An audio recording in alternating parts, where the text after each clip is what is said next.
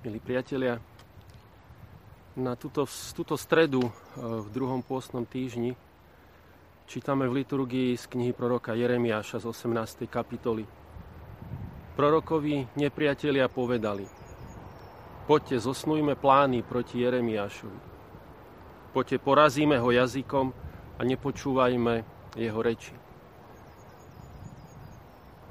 Keď som uvažoval nad týmito slovami, a keď potom sa Jeremia žaluje pánovi, hovorí, že on sa modlil za nich a chcel dobro pre nich a teraz mu kladú takéto nástrahy. Napadlo ma práve toto miesto, kde teraz som, pri Podolinci, na židovskom cintoríne. Moja generácia si už nepamätá tú dobu,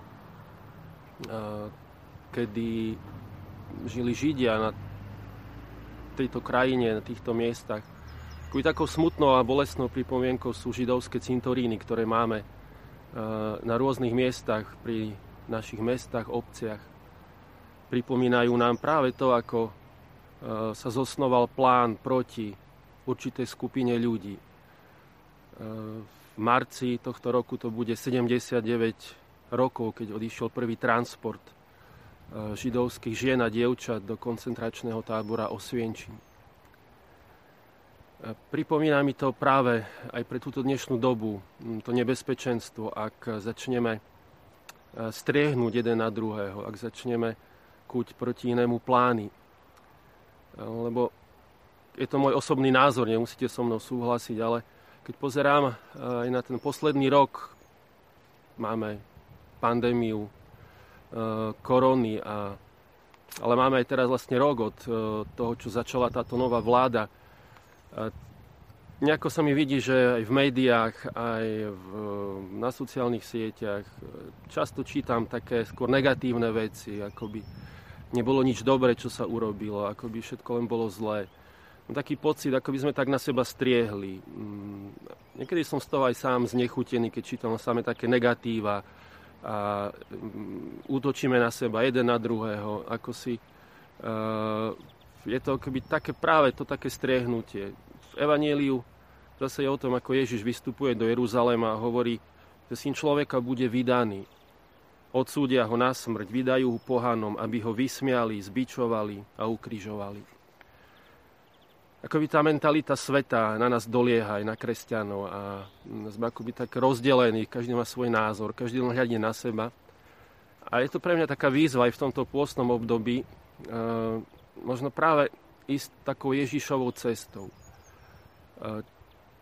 Čo v tejto situácii hovorí Ježiš svojim učeníkom? Čítame ďalej v Evanieliu. Hovorí, že viete, že vládcovia národov panujú nad nimi a mocnári im dávajú cítiť svoju moc. Medzi vami to tak nebude.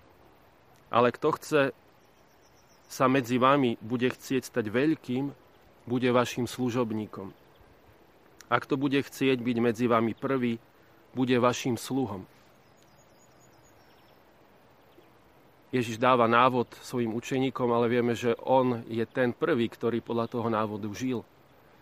On robil dobro a striehli na ňo, či uzdraví v sobotu, či urobi to alebo to, či ide k pohanom, alebo je dáva s mýtnikmi.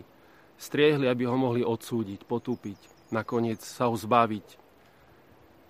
My vieme, že Ježiš zobral na seba celú tú našu biedu, to naše odsudzovanie, tú našu negativitu, náš hriech, zomrel za naše hriechy a vstal z mŕtvych, aby sme my mohli žiť novým životom.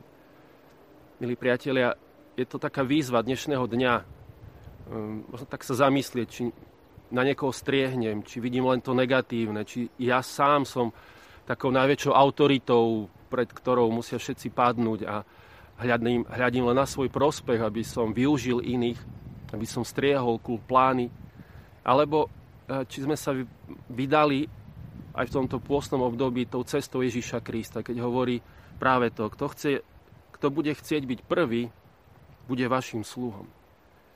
To tá cesta služby, pozeranie na druhého, e, pomoci nejakým dobrým slovom, dobrým skutkom.